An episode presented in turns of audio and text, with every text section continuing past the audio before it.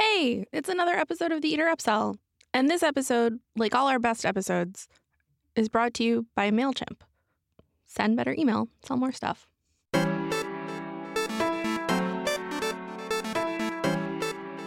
Hey, Greg here, and on today's episode of the Eater Upsell, Helen and I are going to be talking with Francis Lam. Man, Francis Lam has done so much stuff. He's been a part of so many cool things that I think the best way to describe who he is is probably just to read his Twitter bio. So, Francis Lam is an editor at Clarkson Potter, he's a judge on Top Chef Masters, and he's a columnist at the New York Times Magazine. And, And he takes statins. statins. It's in Wow. his Twitter bio. Well, I cannot wait to chat with him. And uh, yeah, man, Francis Lam on the Eater Upsell. What a world. Wait, Greg, before we throw to Francis, that's a- Yeah, a, uh-huh. fancy broadcasting term, quick reminder to all of you out there in podcast listening land that you should subscribe to the Eater Upsell. Like, right literally this second. Just like pull your phone out of your butt pocket and hit the subscribe button, and just the greatest things will come to you. This is like a chain letter. If you don't subscribe to the Eater Upsell, you will be cursed and your children will be cursed. Oh So my God. Oh, geez. You could also give us a five star rating on the iTunes podcast. Wait, what happens if there's no five star rating, though? Will somebody get harmed? everybody's cursed forever literally like the entire earth is cursed I don't. I don't want to live in that sci-fi fantasy. make sure you do not curse yourself your children your children's children and so on for seven generations And, And, uh, enjoy this chat with Francis, francis Lam. lamb who takes statins Statins.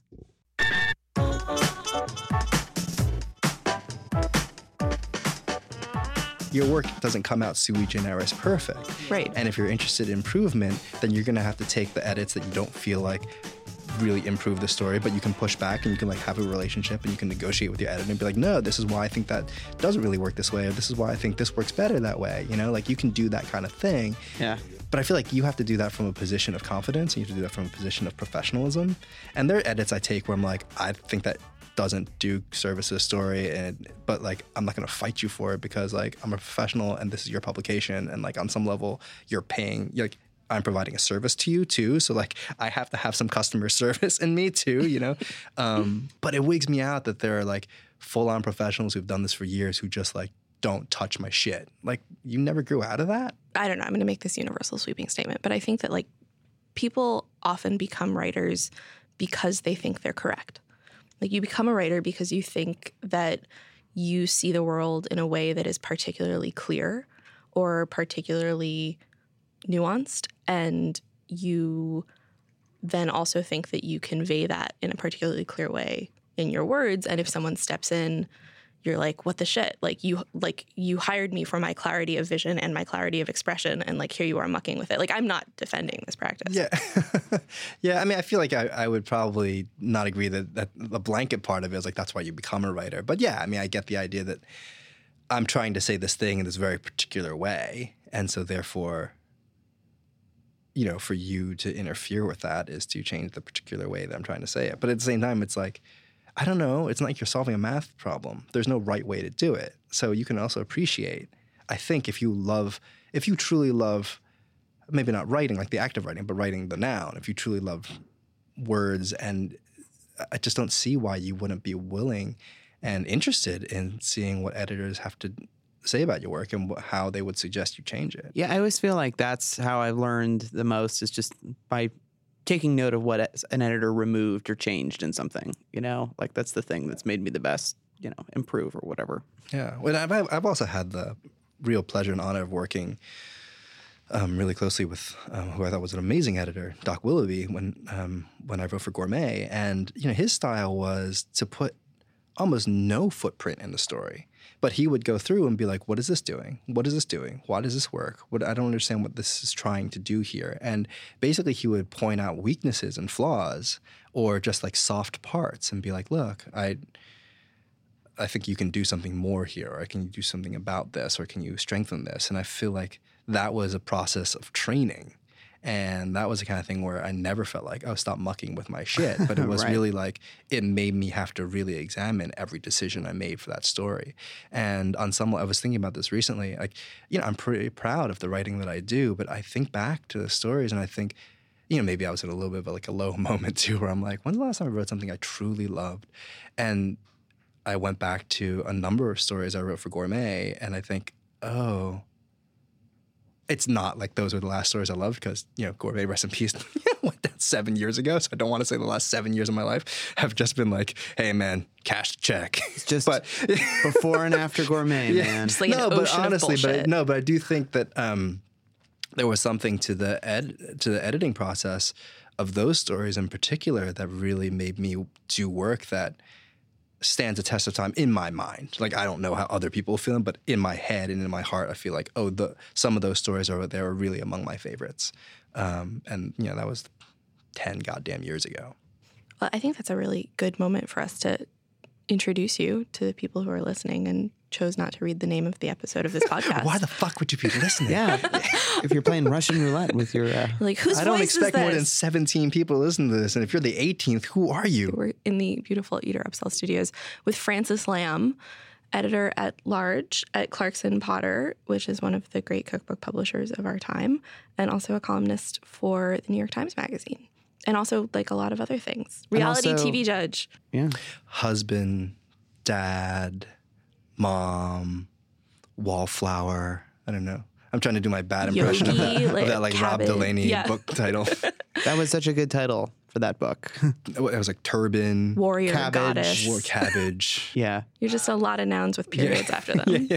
You know, not to give you uh, too much praise just at the outset here, but I would say for anyone who does not know Francis's work, I'd say that he's behind some of the most exciting cookbooks that are hitting the shelves these days in the last few years. By Oh, orders of magnitude. Yeah. Well, thank you. and they're all different like they're all sort of they all sort of have their own thing about them when i you know when i learn that you've worked on them i'm always like of course that's that seems to be the hallmark then you know it's not like the other shit that he does. Those crap he can't keep his head together to do two things that look like one another. Well, it's super interesting to talk to you about writing and especially to talk about writing in the context of the writer editor relationship because you are both a writer and an editor, like contractually for different people. It's a it's a weird duality to live within, I would imagine, to like be assessing other people's writing and then just like sitting back and taking it while other people assess yours.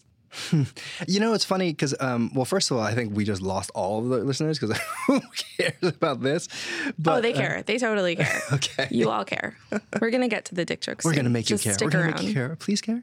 You know, it's funny you say that because um, people in both worlds have have said something along those lines to me, and I've never really felt like they were that. I'm not gonna say they were not different because obviously very different, but I, I never felt like there was such a, divide between the world of the editor and the world of the writer. And I think it's because I approach both or approach parts of both jobs really from the same way. I think I approach them both from the position of someone who loves words and loves stories and wants to look at what's on the page or, you know, frankly, what's on the screen um, and sort of do it as much as possible without too much ego. And I try to do that as a writer, as we were talking about when, when I'm when I'm receiving an edit, edits that I love, edits that I know have made the story better, edits that I feel like, you know, I I would want to push back on or whatever. I always try to look at the edit without a sense of ego. And I try to be objective in terms of, okay, what is this doing to that sentence? What is this doing to that story? And I think the process of doing that as a writer, and I've been a writer much longer than I've been an editor, really kind of prep my brain to be able to read other people's work that way. And it's it's harder because there's sort of a reverse ego thing because there are some pieces where, that come in and I feel like I don't know this will work for me, but I respect this person. I respect what they do, so I kind of feel like maybe it's just over my head and that's okay, you know, like or um, or there's also a sense of as an editor so I was talking before about the editor I really love working with who like really tried to not touch the story and just made me work on it over and over and over again. I have a strong like I feel like that person made me grow up both as a writer and as an editor and I have a strong sense that when I'm editing someone I never ever ever want what they write to end up sounding more like me and less like them. And um so there are times when I'll let things slide or I'll let things go that other people will read and like, why the hell did you not like? There's no verb in that sentence, and I'm like, yeah, but I kind of felt like I kind of felt them in it, you know, like it- it- maybe I, I don't mean to get like that sort of like crystal woo woo over, but I just kind of felt like oh, I can sort of hear them saying that, and so therefore, like I think that's them, and I think the right choice for me as an editor is to let that voice shine. You know what I mean? In cookbooks, I would imagine that's sort of a uniquely important thing to do, especially in the kinds of cookbooks that you do, which are not like 47 easy weeknight crockpot recipes where like the author doesn't matter. You do these very kind of chef. Although I am working on a crockpot cookbook, but that's not entirely. but it's, but it's not like a bargain bin, like you know, like just sort of an aggregation of Pinterest recipes. Sure, they're like voice Like- driven. They're they're personality driven. It's driven by the author. Yeah, yeah. Yeah. Sorry, go on. So, well, no, I mean, and that's that's exactly what I was kind of going to get at was that um, as the internet has become just an endless source of infinite recipes, you have to buy a cookbook for a reason beyond just I need a recipe for crockpot chicken. Yeah, I mean, I think that that is ve- you nailed it. I think that's exactly how I think about um, books when I'm acquiring them because I feel like, look, I'm not going to say the cookbook purely as a collection of recipes is dead. I think that's I think that's really overstating it. But I think the cookbook purely as a collection of recipes is having less has less and less of a reason to exist as hey it's thursday or hell it's even saturday and i've got people coming over you know like those are the two classic kind of like scenarios. Like i need dinner on the table in 30 minutes or i want to spend all day and cook and i want to impress people. Um, but hey if all you want to do is like i want to make something that's amazing it's going to blow your head off and it's going to be with like alaskan king salmon like you got google for that like you don't need to go to your book, even if you bought the book, which already like you know, frankly, like that's all we hope for. you know? But you know, you're not gonna like you don't need to walk to your bookshelf and like find the right book you were thinking of and pull it down from the shelf and like flip through it, get to the end. Blah, blah, blah, blah. You know, like you got Google for that. So the way I approach cookbooks or, or you know the kind of cookbooks I want to work on and thinking about uh, what books do I want to acquire, it's what is this book? You know, the book has to be a great book. And that can mean any number of things. Uh, You know, it doesn't mean like I'm going to, you know, buy a novel and call it a cookbook. But the cookbooks I've worked on, the very first cookbook that I that I acquired that came out, it wasn't the first book I've acquired, but just like for scheduling reasons, was Alex Stupak and Jordana Rothman, Rothman's Tacos, Recipes and Provocations. Huge book. I mean, people loved it. Best Thank you. subtitle ever: Thank you. recipes and provocations. Thank you I very understand you had something to do with that. Uh, no comment. Um, but I love that book because of the provocations part of it. Like the book was a, a super duper collection of really smart, interesting, delicious recipes. Like that was its, you know, that had the core, right? But all around it was this series of questions and essays and narratives that kind of wove together to ask the world why is it that we value certain ethnic cuisines, like French cuisine and Italian cuisine, in a in this high way, and we don't necessarily value other cuisines like Mexican food in the same way. To the point where we will literally pay more for the same dish if it's in a French restaurant than we will if it's in a Mexican restaurant. Um, and so I thought that's a great book. Like that book asks a vital question and it asks it in, you know, 12 different ways. It asks it in certain stories, it asks it in certain essays, in certain headnotes, and it asks it in certain recipes. But you can approach it as that kind of book. You can approach it as a great read just simply because it's really, really, really well written. Or you can approach it as, hey, no, I really just want to make that killer kale and chicken taco or whatever it was. Um, so that's kind of how I approach the books. And so that being my um, standard means that the, the books I work on can look very, very, very different because it's really a matter of like how fully formed are they as their own thing. So I have two books, um, one that came out earlier this summer and one's coming out later this summer. On some level, they couldn't be more different, but I love them. I, I love them so deeply. One is Tyler Kord's super upsetting cookbook about sandwiches. Which is the actual title of the cookbook. This Which is is not like actual- you describing the book. the title is, in fact, a super upsetting cookbook about sandwiches, um, and it is hilarious. It's so good. It, it is. It's so good. I think it will go down as the funniest cookbook written in my lifetime. One of my which is not saying that much, but really it's saying a lot because it's freaking hilarious. Um, but then the other book, uh, the second funniest is Chrissy Teigen- Teigen's Cravings. which you also worked on. Yeah. So Look at this. You see, I'm literally beating my chest right now. Um, but the, but that book is awesome because it was, it's so Tyler. If you've ever met or spent five minutes with Tyler Kord, he will tell you four different stories and make you laugh six times. Like he's just and he's like and like truly with like the most open-hearted spirit of gen- like he's this he's one of these people who's like super super funny and a lot of his humor is like really dark and weird and and screwy but he's never the kind of person I feel whose humor is about making other people feel bad about something. You know, he has a very kind soul, and so he has a very kind sense of humor. The only person he makes feel bad about is himself constantly because he, he brings you in. yeah, and he's like deeply fucked up. So like, but he's able to laugh at how deeply fucked up he is all the time. Um, and so like I felt like that that that book was like such this beautiful like ball of this like weird personality. So, as someone who knows pretty much next to nothing about how cookbooks are edited and produced and made, et cetera, et cetera. Um, so, how does one of these books start? Does it start as a proposal that lands on your desk? Does it start as you reach out to someone? It, yeah, it can it can start any number of ways. I think the traditional way is you know you you as a writer as an author probably working with an agent, almost certainly working with an agent, will produce a proposal. It lands on an editor's desk. Um, we can go deep in the rabbit hole of how this works, and I don't think that's super interesting necessarily. Um, and you know, and maybe there's a bidding war for it, or several houses are, interest, are interested, and so on and so forth. And so it's like it's sort of transactional uh, on on on that level. Um, I mean, it's literally transactional because like you pay money for it, but but yeah, b- books can start any number of ways. There have been books, um, I tacos, for instance, and I had no doubt that Alex would write a book eventually at some point. But I emailed him before I started my job. Like I'd been hired, and it was like you know a month or two before I was going to start, and I emailed him in that time and be like, I don't know when it's going to be, but I want you to write a book, and I want to be the one working on it.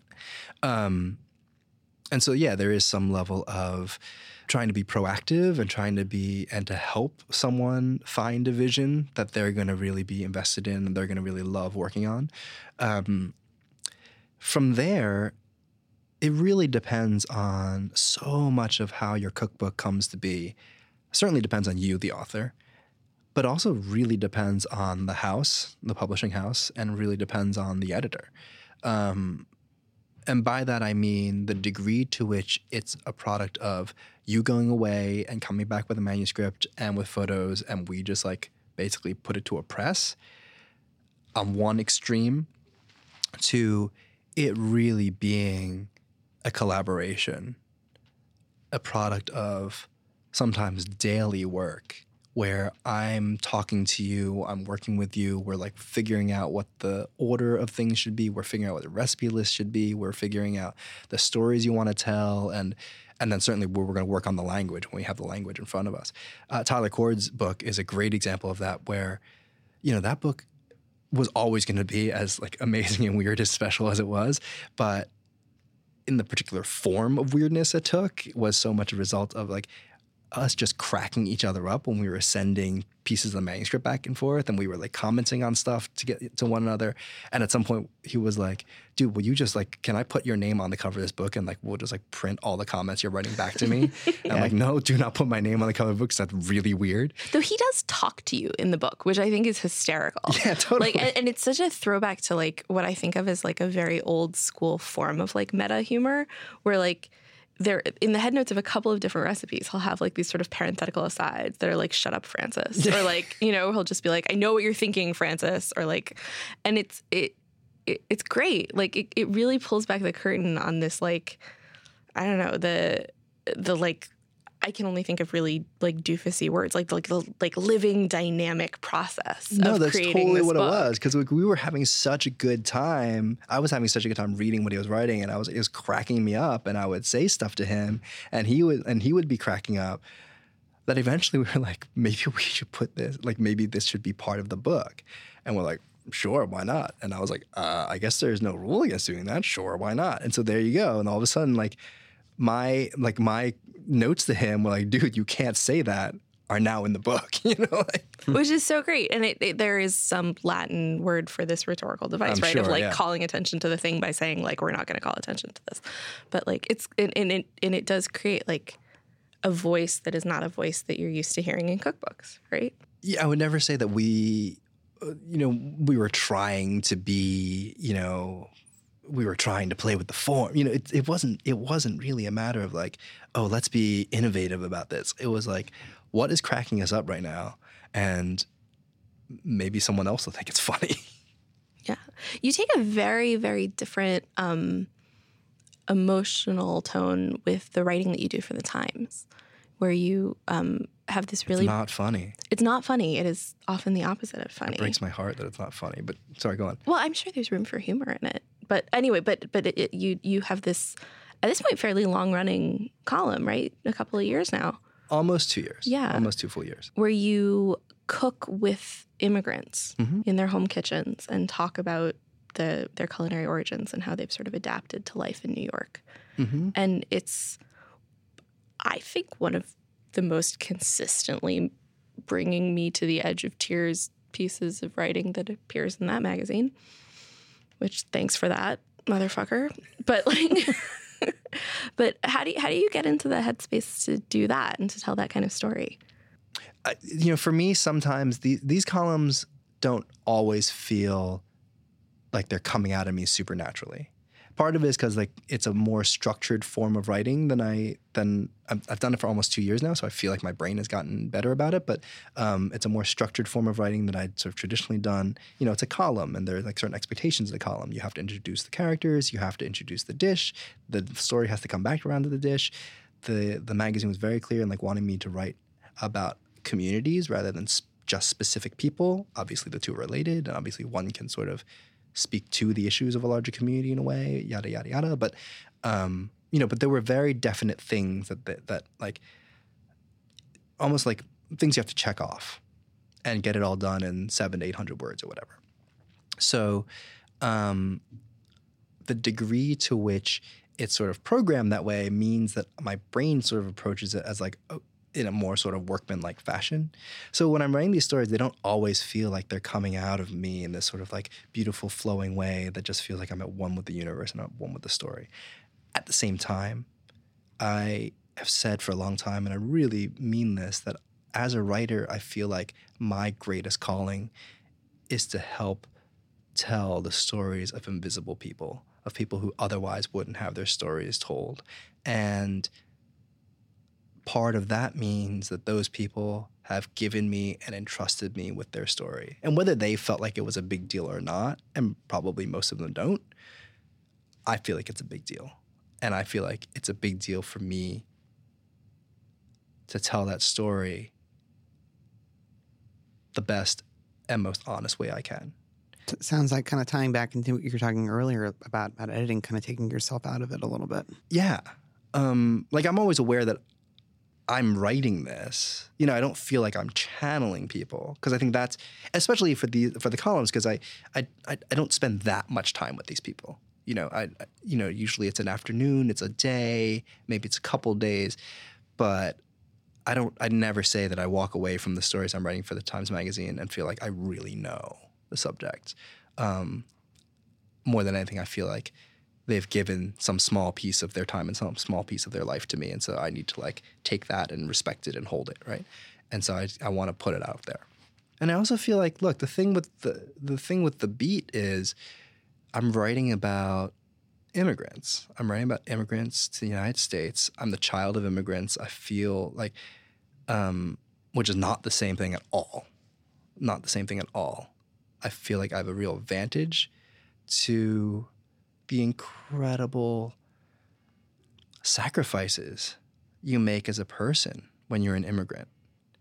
The degree to which you left everything and everyone that you knew, you left like your whole way of like knowing how to act and behave and be in the world that made sense to you to come to a place probably because you want to make a better life for your kids. Like, Where, where did you grow up? I grew up in New Jersey. Uh, my parents are from Hong Kong, and I look at the, the life my parents live, and like I think they're happy. I think they're satisfied. I think they're like they have three kids. Their kids have grown up. You know, we're starting to have kids now. Like we have career. Like they're pleased. You know, they're pleased, but I can't help but remember the moment when I was talking to a dear friend of mine who grew up in Pennsylvania, whose family has been on the same piece of land for generations. It was a farm. They come back to it every year. She has this really wonderful tradition of like they all go back during Christmas time to like harvest animals and like put them in the freezer and all that stuff. Is this a New Yorker? No, the, uh, uh, uh, no, she lives in uh, Cleveland, um, and she grew up in uh, in uh, she grew up in Pencil- rural, rural Pennsylvania, and you know she's not romanticizing it. She has, this is just our lives. A lot of us have left. You know, the farm is in tough way. You know, like all that stuff, but they feel such a strong connection to their place, and that holds that family and holds those people together in such an intense way, and when she told that story, I was almost in tears. I'm like, that's such a beautiful tradition. It's so incredible. I love how much you love it. And then it made me realize how much my parents not only never had that, but threw that away so that they could come and do something for me and do something for my brothers. And the fact that we're in a moment in our society right now where we're talking about how immigrants are like the scourge of our country and they're ruining our country and we're going to make our country great again by getting rid of them is just so opposite to what I think the promise of America is. It is absolutely the opposite of what I think America is all about because I look at my parents whose English is accented and who frankly do not even refer to themselves as Americans, not as a political thing, but just because in their head, like, no, we're Chinese people and Americans are white. And like in their head, that's how that works, right? Like, um, it's not even like a, a grand statement of, of, of identity or whatever. And I think, no, that's what makes America great. That my parents could come here and maybe they don't even speak the language as well as anyone or whatever, but they can make that life because that was the promise of this country. That's what this country promises the world and that I could be raised here and that I could have a place in the society. That's what makes America great. And so having the opportunity and the privilege and the responsibility of writing about immigrants every month through their food is something I take so, so, so personally and so, so, so seriously. I was kind of queuing up a question while you were speaking a few minutes ago that I was thinking might be like weirdly confrontational. And then as you kept talking, I was sort of revising it in my head. And the question I was going to ask was why do you think that so many stories that are written about immigrants and particularly immigrant cuisine, stories that are told or written, um, are tearjerkers? Like, why are so many immigrant stories difficult or sad? And um, as you were talking, I was thinking more about it, and and uh, I think it you you you preempted it. I mean, you answered it, which is that you when you move to the United States, I think in particular, you are you're doing it for a reason. You're either giving something very big up or you are running away from something that is very terrible. And there is even if you're very happy, even if your family is very happy, even if your life here is fantastic, like that is a huge thing that I think so many Americans who are already here, Americans mm-hmm. who are born here, Americans who might have that farm or that strong sense of piece of land, like have never had occasion to complicate or have never had occasion to contemplate the hugeness of the vastness sure. of leaving your home. Sure. I mean, look, and you know, and it happens here too in, in a way where I don't think people real. It's one of those things where people, you know, this is the classic cliche, and you don't know what you have until it's gone, right? And I remember after Hurricane Katrina, and I have a really it, afterwards, I had you know developed a real strong um, love for and, and, relationship with the Gulf Coast because I ended up spending time there, but. Even before I'd ever set foot in Louisiana, before I'd ever set foot in Mississippi, anywhere in the Gulf Coast, really, um, I remember after Hurricane Katrina, there were all these voices, particularly among like, you know, elected officials and political leaders saying, well, it was a great cleansing. You know, it was like we got rid of all those people.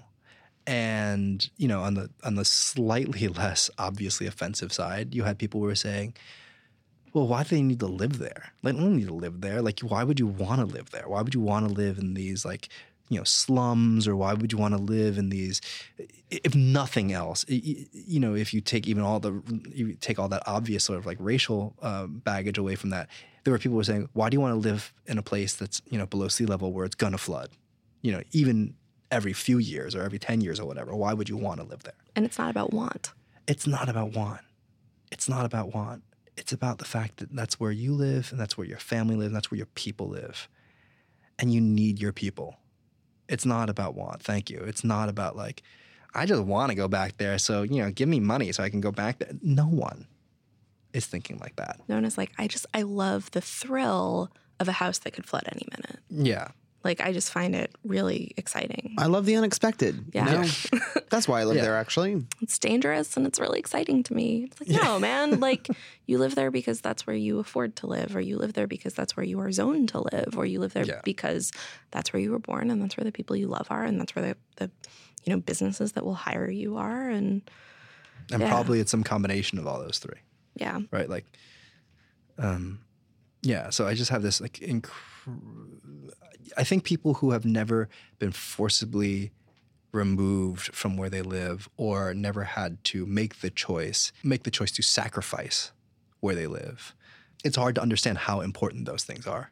Um, I can see where it's hard to empathize with people because it's such a different, a totally unimaginable idea. But you know, empathy is something we should all work on.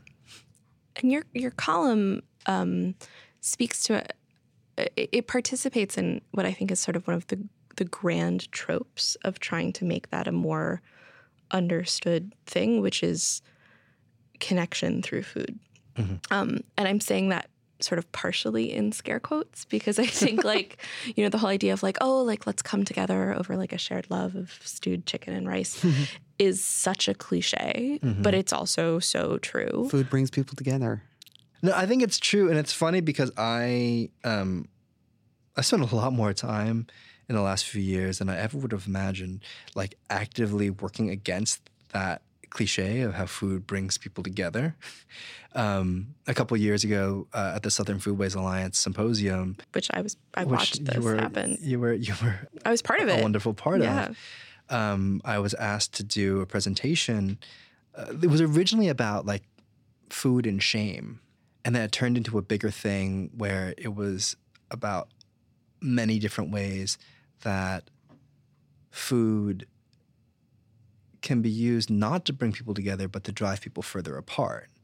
Um, and so I ended up doing this thing where I asked a bunch of people, really, really, really amazing people, to again share with me their stories of a moment in their life where something about food just melt them, made them feel some kind of way, you know.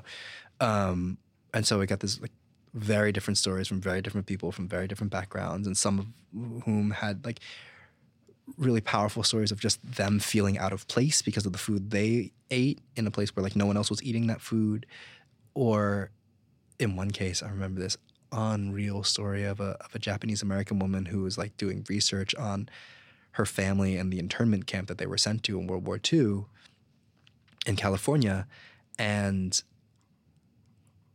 her like discovering the menus from that camp and seeing the foods that they were being served day in and day out. And at first she was like, oh, that doesn't sound that bad. And then she realized, oh, everyone in this camp is Japanese and all they're being fed is non Japanese food. And she realized that food is a weapon, right?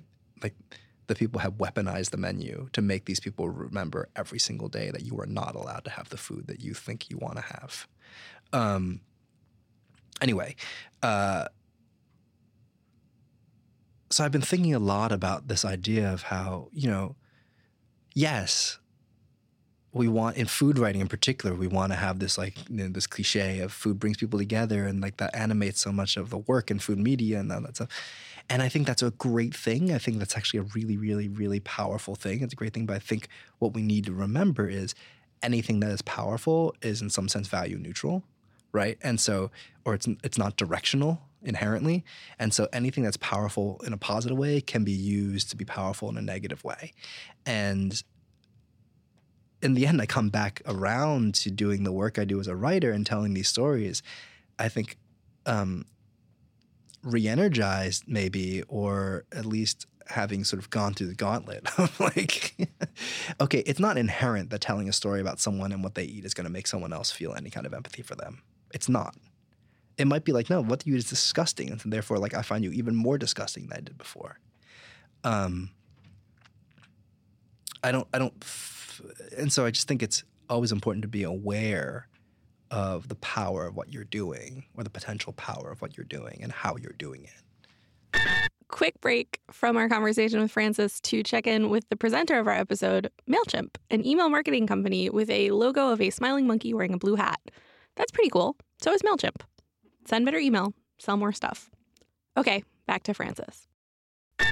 So while we still have you in the studio, there's something I, I'm I'm curious to talk with you about, which is that you've, um, you know, you've been a food writer for a while now. You've definitely started in a more print-oriented, you know, food media and traversed all the different changes and are doing great things now. And I'm just kind of curious over your career. You know, what do you think has changed in terms of um, storytelling, stories being told versus when you started and now? Do you think that how things have trended, you know, with much more um, kind of online stuff, do you think that that has opened things up, or do you think that you know there are still s- still some problems, or or I'm just curious what you think about that.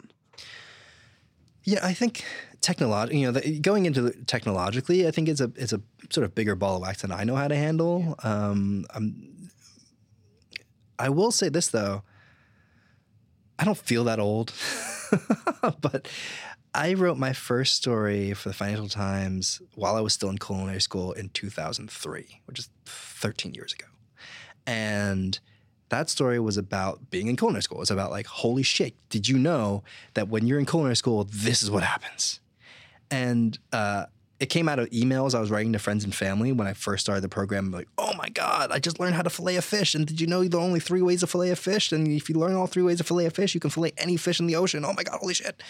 You know, I was like writing these like super excited emails to friends and family. And they eventually like landed on the desk of an editor who was like, wow, this seems kind of fun. Like maybe he'd want to do something for us. And she gave me a call and I was like, oh my God. So I read that story for her. And I realized, I was thinking about this recently actually. I'm like, and that was my break, right? That was my break. It was total dumb luck. Someone forwarded these emails to my editor who like gave me a call and I was like, oh my God, this is unreal. I realize now that you could never run that story because what could be a more boring story in 2016 than Okay, so that story ran because here, here was the tension, right? It was the story was like, oh, here's this guy, he's in culinary school, he's got these funny stories to tell about culinary school. But really, what the story was about, right, was the fact that can you believe that there are people out there? Because I, I came from another career, not a long one. I was still pretty young. I was 25, but What was the other career? I worked in nonprofits. I worked as a grant uh, grant writer and fundraiser in nonprofits. But I think the fundamental tension of that story was: Can you believe that there are people who like put away their career and go to a place where all you do is talk about food all day long?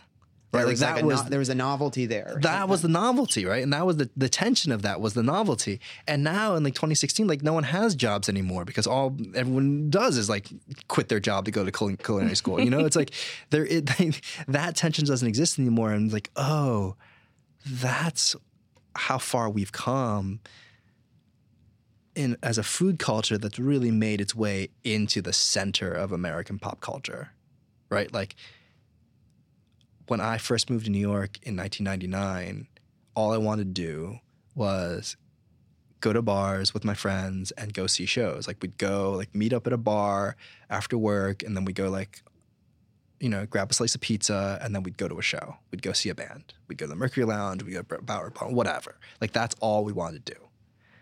And I'm a lot older now, so like I don't really know what 20, you know, 3-year-olds are doing when they show up in New York, but I I was at like I went on a date night with my wife uh, on Friday night. We went to Batard, wonderful restaurant, high end restaurant, and I don't know how old they were, but I think there was a table of six 23 year olds next to me, and they were talking about the meal and they were talking about the other restaurants they were going to, and and I was like, oh wow, like that's not what I would have done at that age, 15 years ago, 15 yeah, 15 ish years ago. Um, and so when you ask what is it, what what's changed about storytelling in the food world, I think what's changed is you have a fundamentally different perspective you're approaching food stories from now. You're approaching food stories now from a place of, oh, yeah, everyone's heard that. Everyone knows about that. So, how do you write a story that people feel like is still a discovery? Right? In some ways, it was easier for me to write at that time in 2003 again not that long ago to me i mean i'm sure to a 23 year old that seemed that's forever ago because you were still in grade school but um, at that time there was so much that you could just write from purely as a matter of holy cow have you ever heard of this and holy cow, have you ever heard of this? Is a really, really powerful way of telling a story. Especially Because- if your reader hasn't heard of it. I mean, exactly. And like even at the time, I remember hearing some critiques from people who like have spent like careers in food and being like, what really annoys me about today is like I'm glad people are more excited about food now, but like every writer who writes a story thinks that they're the first person to discover something. Which you Yeah. know, yeah. I mean, Greg and I both get pitches from freelancers, and yeah, yeah. like- yeah, and that was going on 15 years ago and that was going on 30 years ago you know Right. whatever but it's you know a little more irritating when now you've spent 30 years doing that thing and so i'm like oh my god did you know it's like yeah new yeah. but it, it- there's something about like how like you know the ancient Greeks got to like name the stars, right? Like Yeah, no one yeah, had yeah. like named the stars yet, and they were like, guys, check it out. I mean, I'm sure some other culture beat them to it by thousands of years, but like you know, like you got to do that. You got to get in at the point where you could still just point to reality, and the story was like, this is this exists, like this thing that is everywhere exists, and now pointing to reality within the food world is either really old hat or like you've got to like dig really fucking deep to get to the reality that nobody's looked at yet. yeah i think that's exactly it i think that's that's that's where we come to when we talk about like oh, how has storytelling changed uh, in, in my head. Either you dig really deep or you're like really smart and inventive and like thinking about like what's the way to tell the same story but from a different way you know? And you know or you take a story that everyone thinks they already know and you break it open and you take it into weird places where they never thought they would would never thought it would go. Like one of my favorite favorite writers is Burkhard Bilger writes for the new yorker and one of my favorite prob- probably my favorite single piece of food writing um, is a story he wrote called the eggmen. It was for the new yorker food issue at this point probably like seven or eight years ago. And it was it's a story about las vegas breakfast cooks which already you're like oh cool i'm like down like, Yeah. i want to Yeah. hear about It's, that a, it's like an, what's it's that an like? interesting world already. There's a hook. yeah. right so like he he was it was great because it's already started from a place where like ooh, ooh yeah yeah like i never would have thought about those people but like the, the moment you mention it i'm like oh yeah tell me what it's like to like flip eggs for a thousand drunken people at a time you know and it starts from there and it goes into this like larger history of like how las vegas was built on cheap food and then it goes into this thing it like at some point it goes he talks to like like a neuroscientist to talk about like what the timer in their heads are to like make them remember like i've got to flip that pan even though i've turned around this other thing. I'm like I, I now boom bing i have to go turn around flip that other pan like how that works in your brain. And it goes into this like bigger story of like how like the structures of, of las vegas were built. And then it goes it just goes in a thousand different directions and it's so fascinating. Every single one of them, like, oh my god, I want to read more about this. I want to read more about this. I want to read more about Like this. food's the starting point, but That's one of my favorite genres of stories. The like, it's about X, but it's really about Y. Yeah, and like I think food as a prism. I think is like. I, I think that's where we're we're at. I don't know, my take, like, this is why you're all tuning in, is to know how I feel. No, um, is like the that right now because the baseline is so well trodden, right? Mm-hmm. Like because there is so little left that's just like you learned how to fillet a fish in culinary school. Holy shit! Like the things that are super exciting right now are the stories that use food as a lens for how literally the rest of the world works. yeah, Right? Yeah, yeah, like yeah, we're going to start with the eggs, but we're going to talk about, you know, right. Neuroscience and we're going to talk about real estate and we're going to talk about the desert air and like drunkenness. Like it's going to be about actually it's about everything. Everyone knows that chefs eat something called family meal and that they go out and party after whatever. Right. But like, how can we use that to make a big point about like fragile masculinity in a macroeconomic, con- like, you know, so, no, I think that's totally it. I think you know, and I think that's the layer that you know that's where things get that in in every pursuit, right? Like that's where things get interesting when you start having oh, it's about the Okay, it's about this, but really it's about that. I think that's a perfect way to put it. That's how I think about my cookbooks. You know, it's about taco recipes, but really it's about, you know, why don't we respect Mexican people? Yeah. you know, it's about it's about, you know, fried corn, but really it's about why is it that we think Appalachian people don't know what they're doing um, These in modern like the- society? these are like the secret subtitles of the book. Yeah. It's like, why don't we respect the group that this culture is about? Yeah, yeah. Why don't we respect Tyler Kord sandwiches? Yeah, yeah. It's about sandwiches, but really it's about why Tyler has beef with the entire country of Peru. um, apparently, Tyler is like persona non grata in Peru because he once made a ceviche sandwich and talked about it on camera there. And like he's really hurt by it. Like people in Peru hate him. Oh man, poor Tyler. um, poor Tyler. Um, but yeah, it's about this, but really it's about that, I think is is really the what you try to go for in like any and any like in food, like literally in food, like oh that pizza was supposed to be about the toppings, but really it was about the crust, you know, like and that makes it exciting. Well, Francis, we um, have arrived at the part of the podcast that we like to call the lightning round, which is about asking you questions, but really it's about judging your answers. yes. So we ask everyone these questions. You say the first thing that pops in out of your head, or into your head, or into and out of. yeah. Anyway, The prepositional anyway, relationships gets here are yeah. really just very flexible. Through, just through, like don't even like I had to take your memorize. ego out of it. I had to memorize all of the prepositions in alphabetical order when I was in seventh grade. Aboard, about, above, across, after, against, along, among, around, at. Nobody else? no, No. Crickets. That's No. heavy. that was All cool though. That was cool.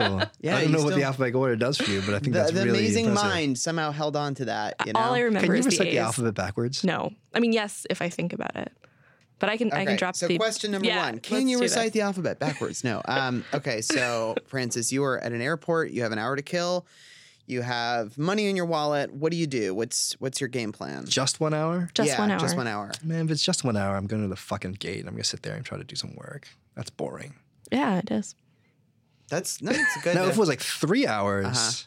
then it really depends on the airport. But like, really, the ultimate, the ultimate. Okay, so if it's three hours or even two, then you're like start thinking, oh, is there somewhere where I can get like a decent bite to eat in the airport? And especially in American airports, it's like pretty tough. But like, oh, every once in a while, you can find one now, and that's exciting. But if it's really, if you're like three hours.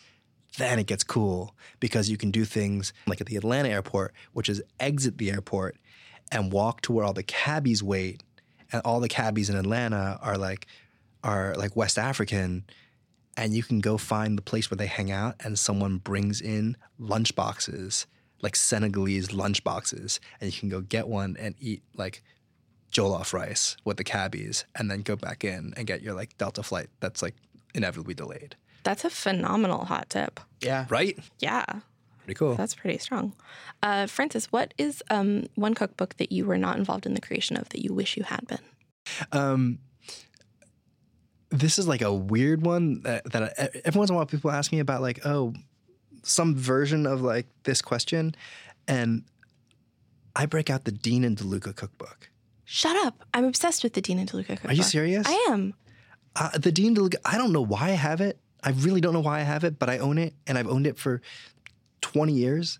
And you like, I'll still flip through it for like ideas, and the, everything I've made out of it is delicious. It's a spectacular cookbook. I- it's great and it's like and, and now I, re- I I have read it so differently over the years like at the time i was like oh my god i don't know anything about these things i don't know anything about like nice balsamic vinegar tell me more i don't know anything about um, like cherry tomatoes tell me more and now you read it and it's like oh this it's this like monumental um, it's this monumental uh, achievement of like early 90s proto foodie bourgeois like new york food culture No, it's exactly what it is. but like it's like the recipes in are really freaking good. it's so good. It's huge. It's like a doorstopper of a cookbook. Yeah, and it's like it's before they like put pictures in cookbooks. You know, it's like it's just like run in recipe after run in recipe and 479 pages of them. It, it is to the 90s what the Silver Palate cookbook is the 80s, I think. Like it's it's a perfect document of like the emerging culinary vocabulary of that era.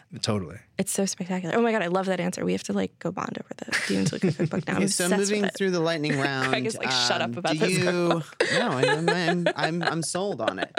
Um, do you binge watch TV shows? Slash, what was the last TV show you binge watched? Uh, to be completely honest, uh, uh, you know what? Broad City. I was gonna say like there aren't really because I don't, and then no, there's one. There's one, and it's Broad City, I just blasted through that like a few months ago. which I think is the It was so greatest thing on television since The Wire. it was just a, a hoot. I, I have a hard time with it because it's too real.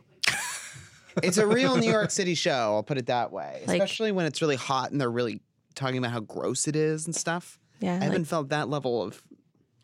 it, it sort of feels like a documentary of my life of ten years ago. Like it's it's too real. I feel the same Your way about life girls. is not that funny. What? How do you know? My life is great. Your life is fantastic, but no one's life is that funny. It's true. But I feel like if you hybridize girls and Broad City and also like rewind it to 2003, it's like way too real for me. and I can't handle it. And I have I'm to walk older away. than that. It's fine. But Francis, our last and final question is uh, if you could visit or resuscitate from the dead any restaurant that is now closed for one night only, what would it be? You know, I I, you, uh, I know the point of it is like the first thing that popped in my head, and like the first thing that popped in my head is not actually the right answer, but it's like it, it's like close to the right answer. You know, I would fuck shit fuck. Uh, Say, man, we'll, we'll, we'll talk it through with you.